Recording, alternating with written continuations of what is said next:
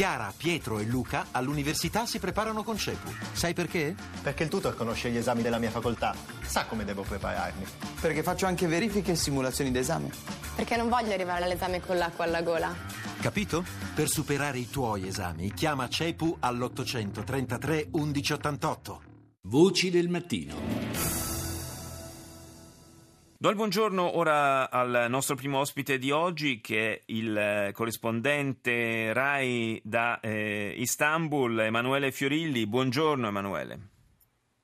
Buongiorno, sì, adesso mi trovo ad Atene per le elezioni greche e quindi ho seguito questo fatto gravissimo di ieri sulle coste greche. E infatti con te vogliamo proprio cominciare da, questa ennesima tragedia della, eh, dei profughi che tentano di raggiungere le coste europee. Una tragedia che eh, quanto e più di altre volte colpisce anche per il, l'alto numero di bambini e minori tra le vittime.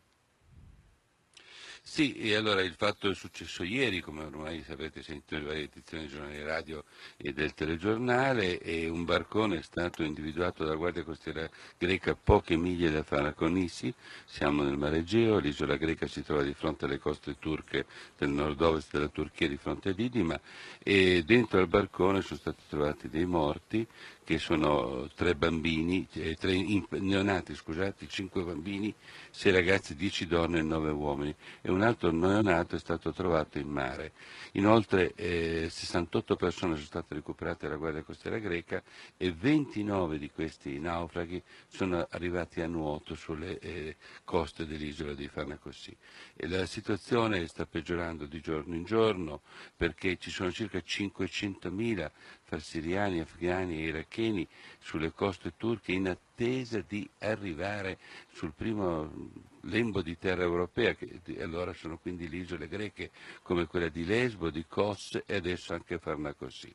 E la situazione è talmente grave, pensate, che eh, ci sono di mezzo anche dei diplomatici, perché proprio l'altro giorno a Modrum la polizia turca ha scoperto che Françoise Olciai, che è la console onoraria francese, eh, trafficava con gommoni, vendeva gommoni ai profughi siriani affinché potessero raggiungere le coste eh, greche.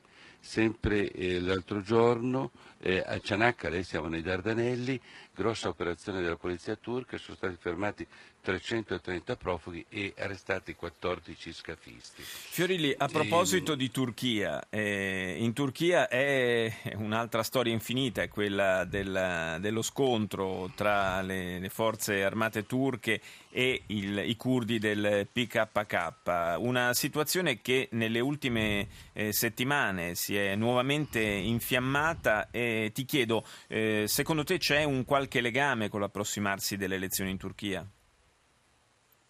Beh, certamente che c'è un qualche legame, c'è un qualche legame sia da parte del governo, da parte di Erdogan, che eh, ha, chiuso diciamo, la trattativa che c'era in corso per poi portare una riappacificazione col PKK, trattativa che è veramente saltata. Il 22 luglio quando a Shuruk, come ormai tutti ben sappiamo, c'è stato un attentato da parte, rivendicato poi dall'ISIS, dove sono morti 32 giovani curdi che stavano andando verso Kobane per ricostruire questa città martoriata della, della Siria. E, e da allora è stata un'escalation di attentati da parte del PKK e di operazioni militari da parte delle forze aeree e forze terrestri turche. Eh, si parla di più di 1200, 1200 morti fra eh, le, le, i militanti del PKK, molti sarebbero anche i civili coinvolti e circa un centinaio di morti fra i militari e la polizia turca tutto il sud-est della Turchia è militarizzato. Eh, proprio ieri è stato eh, rimesso il coprifuoco a Cisre. Cisre è una città dove io sono stato nel 2003 perché proprio si trova al confine con l'Iraq quando è iniziata la guerra sì. contro, contro, Saddam Hussein, è la città di confine con l'Iraq e ieri è stato rimesso il coprifuoco e proprio su Cisre ha marciato il leader dell'HDP e del Mirtash eh, con, con i due ministri curdi. Ricordiamo che per la prima volta ci sono due ministri curdi nel governo tecnico che sta portando la Turchia alle elezioni del primo del primo di novembre e eh, su queste, con questa manifestazione pacifica che chiedeva la fine del coprifuoco è stata fermata dalla polizia.